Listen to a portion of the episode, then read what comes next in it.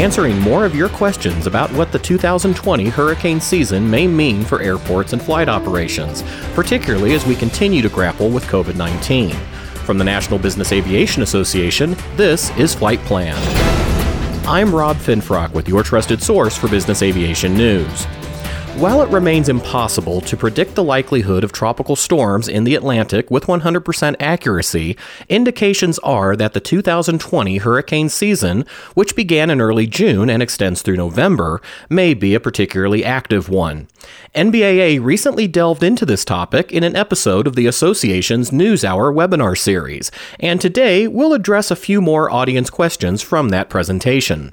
With me now are webinar presenters Chris Rozansky, Executive Director for the Naples Airport Authority in Florida, and John Kosak, CAM, Program Manager for Weather at NBAA Air Traffic Services. Also with us is meteorologist and NBC news producer Kathryn Prociv, who is also the co founder of Monarch Weather Consultants and who moderated the NBAA NewsHour presentation. Kathryn, before we get to audience questions, let's start with one that may seem pretty basic, but it's really at the core of what we're talking about today.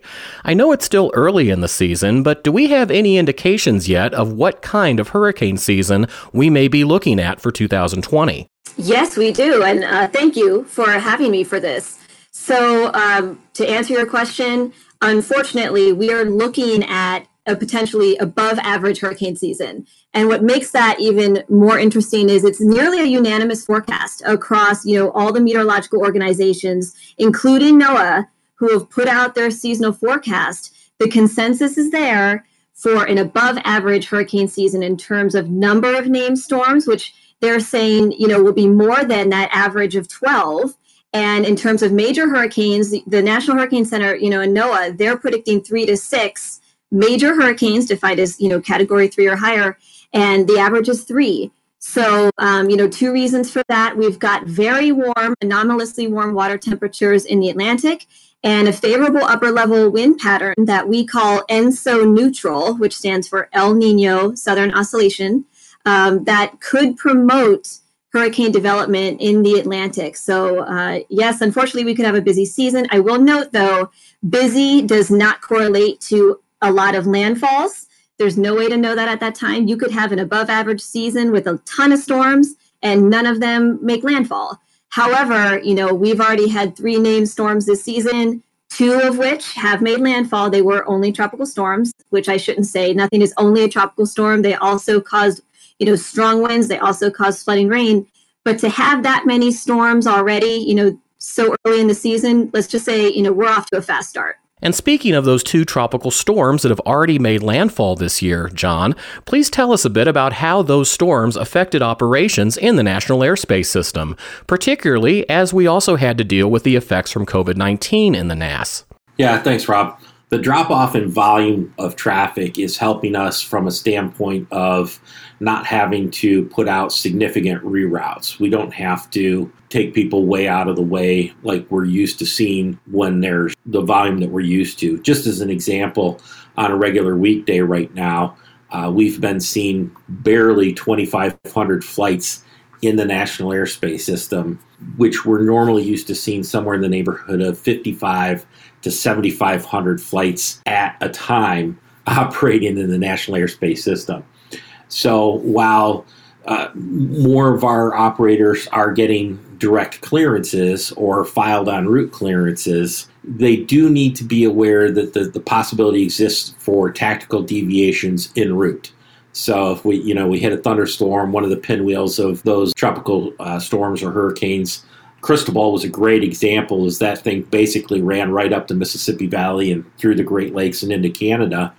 We saw the pinwheels of that storm reach out significant distances. And so while we're not seeing things that are going to end up as what we would consider major traffic management initiatives like a ground delay program, a ground stop, or an airspace flow program, uh, operators do need to fuel for the tactical reroute contingency and the, the possibility that if there's a thunderstorm over their terminal when they're trying to land, uh, that they're going to be holding for a little bit of time as well. Chris, you're located in the far southwestern corner of Florida, and I know that Naples is no stranger to tropical storms and hurricanes. Can you tell us a bit about how your airport prepares for the arrival of a named storm, and how soon do you begin planning that response?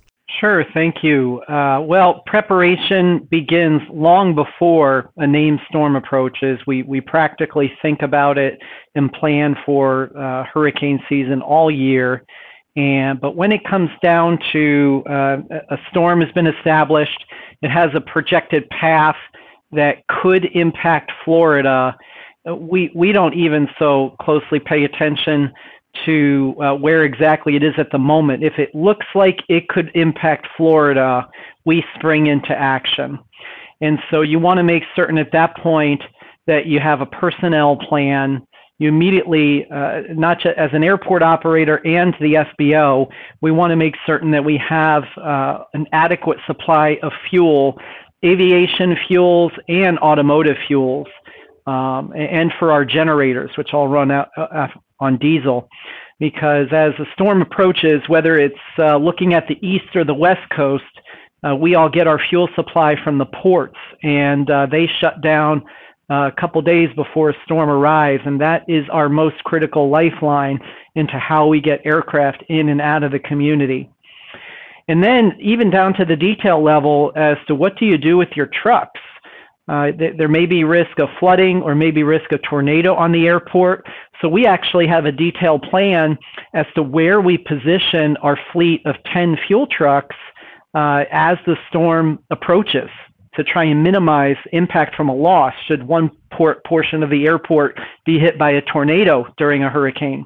Staffing plan is equally important because not, your fuel, your trucks are no good without trained, qualified, ready personnel. And uh, we, we try to set a schedule, and there are people that we identify as, as critical for needing to be there in the days leading up to a storm. Regardless, though, of how much we plan for, individual employees' uh, circumstances kind of dictate how long they're able to work before a storm arrives. And uh, as I recall back from Irma, within uh, three days of Irma arriving, and uh, we were down to about 10 to 15 percent of normal staffing levels. So unfortunately, at that point, you have to reduce services and try to do the bare minimum to accommodate people who want to fly in, or more importantly, fly out of the community uh, when you get within that three-day window. And so you you want to make certain too for the staff that are going to be there throughout the storm and after that you have uh, more than ample supply for two weeks of food and water and shelter. And that just goes to it's just doing the right thing for your people to take good care of them. So they're they're there to assist us um, in fulfilling the airport's role in providing relief for a community after the storm. So rob if i could just uh, pile on to that that's the second half of the question you asked me earlier about the national airspace system fixed base operators airports the centers miami center jacksonville center atlanta center Houston, all the centers that are along the Gulf and East Coast, the TRACONs, the towers, all of those facilities have people in them too and have contingency plans like Chris was just mentioning. So that's the other half of the conversation where operators have to think about if you're waiting until the last minute, these services that you're normally used to having may not be available. Kathryn, we have a very specific meteorological question that came in during the webinar that asks what effects the bathymetry or depth of the seafloor has on the strength of the resulting storm surge as a hurricane makes landfall. What kind of research has been done on that?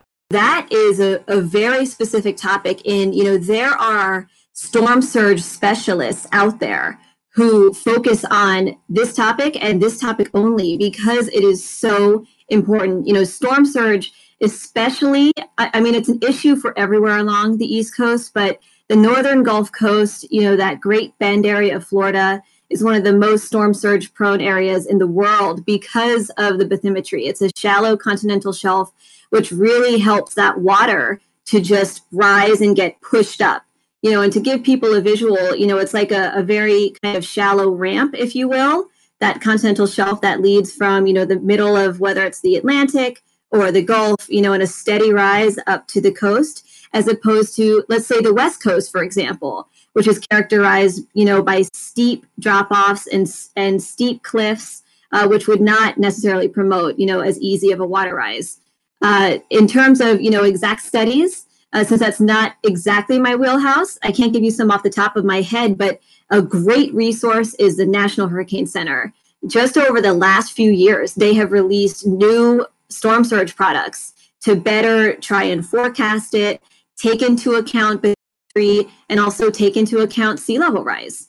So great, great question. Um, you know, even just going online and researching, and the National Hurricane Center is a great place to start uh, because yes, ongoing research constantly. John, another question we couldn't get to during the webinar asks about available weather resources or apps that, to your knowledge, display an outline or representation of the overall convective field of a storm, in addition to maps of thunderstorm activity and hurricane force winds that we typically see as a storm approaches. Rob, I have two products for our listeners. I had a feeling you would. The first one is something that I've had the pleasure of working on for, well, 10 years now uh, with the uh, FAA Collaborative Decision Making Weather Evaluation Team. It is the Traffic Flow Management Convective Forecast, or TCF for much shorter. The address is real easy it's aviationweather.gov slant TCF. This is a fantastic product. I think it's almost exactly what the questioner is looking for. It is a three panel look. So it gives you a look at the four, six, and eight hour uh, expected convective forecast. And we're looking at sparse coverage, so areas where we're probably going to be able to get aircraft through uh, with those tactical deviations that we've been talking about medium coverage where that's probably going to be much more difficult and then of course solid lines which we're probably going to want to avoid at all costs the outer bands of cristobal did show up on this forecast product as that made its way up the uh, mississippi river valley uh, so I'm confident that this is a good product. It also has the expected maximum tops for these storms on there, which is also useful. Uh, because if we're not expecting something to be over 30,000 feet or flight level 300, there's a lot of times when the business aircraft community is going to be able to overfly that or top that. The other product that I would like to suggest is the Aviation Weather Center's graphical forecast for aviation, or just GFA for short. And it's almost an identical address. It's aviationweather.gov slant GFA. And you would just go to the TS or thunderstorm forecast on this, uh, and it's a 17 hour outlook. So this will give you a pretty good idea of where that stuff is. And a recent addition the, over the last uh, year is that they've added the coverage for the Gulf and the New York oceanic airspace, which we haven't really had any insight into in the recent history for forecast products. So, uh, two great products. And Chris, our third question from the audience is firmly in your wheelhouse. What are some of the biggest variables when it comes to an airport recovering after a storm has come through? The number one variable is how quickly can we safely get staff back to the airport? Uh, because without your team, you can't put into effect any other recovery operations.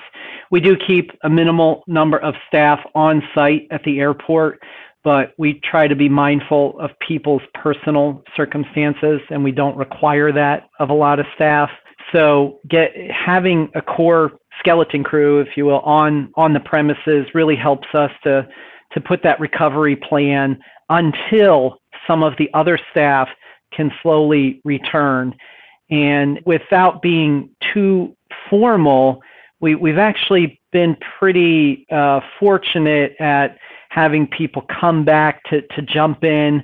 And regardless of what your title or position is, uh, it's all hands on deck, and, and everybody jumps in and, and fills a role where needed.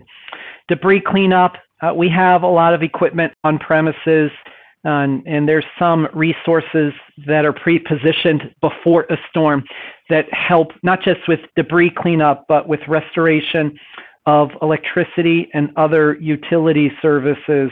However, like we saw with Hurricane Irma, that can take upwards of two weeks.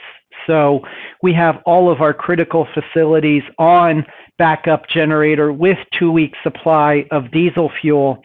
That just gives us a leg up in the recovery effort and let the airport uh, shine because that's really a critical role for airports in Florida and elsewhere after a major weather event that has impacted your community. In conclusion, John, what additional advice do you have for operators as we go through this season? My first piece of advice is if you're an NBAA member, we would ask you to sign up for the airspace alerts.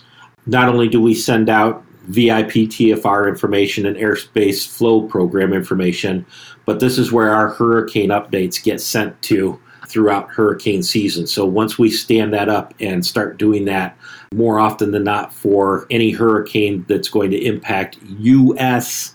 or FAA facilities. So I mean, even if it's down in the uh, the Virgin Islands, uh, Puerto Rico, any of our territories that are impacted by this, we're going to start sending this out.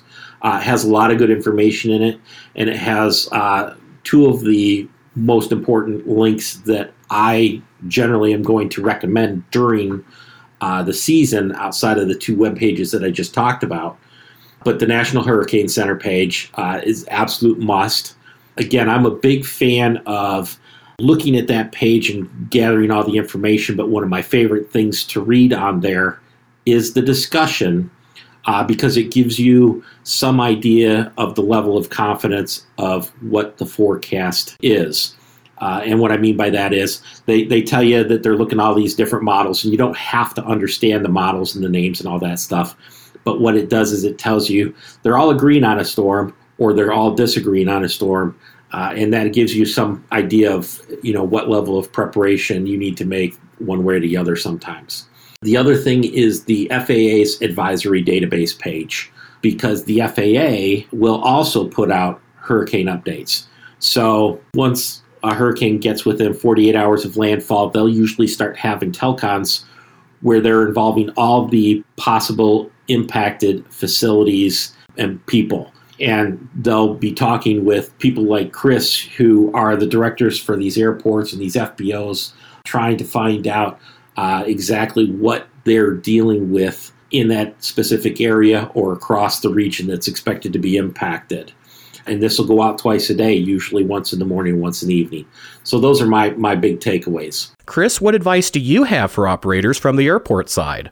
Sorry to sound redundant, but uh, this was addressed several times, both on the webinar, I think, and, and on the, the call here, that the, the preseason planning is just so critical. Tony uh, touched on it, uh, and I think they do a great job.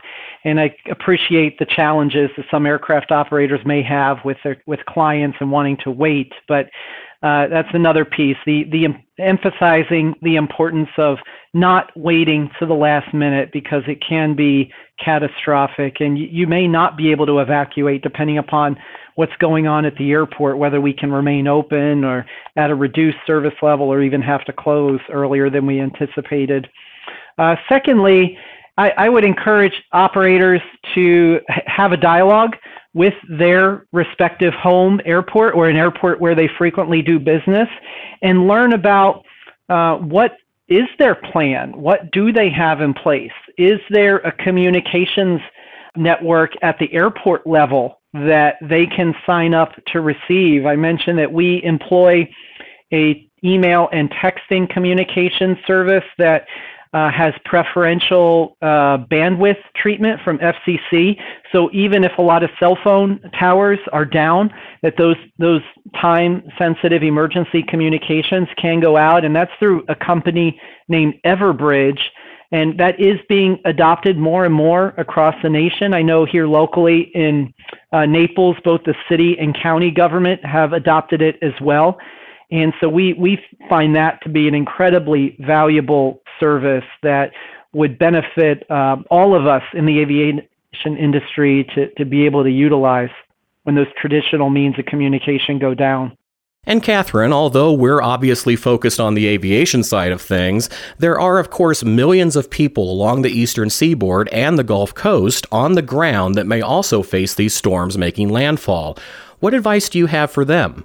Be aggressive. You know, the messaging that we're doing, you know, at on the broadcast side of things, given, you know, we have COVID-19 out there as a, you know, complicating factor, that is just going to make preparing your hurricane kit uh, you know, you, you have to put more in it. Uh, I saw some guidelines saying, you know, put two face masks in, at, at, least two. Really, you should have one for each family member in your hurricane kit that you would take somewhere, you know, if you had to evacuate.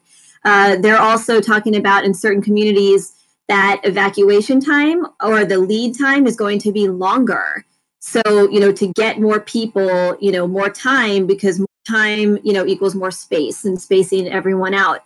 So we just keep saying over and over again be aggressive, have your plan now. I mean, really, we've had three storms already.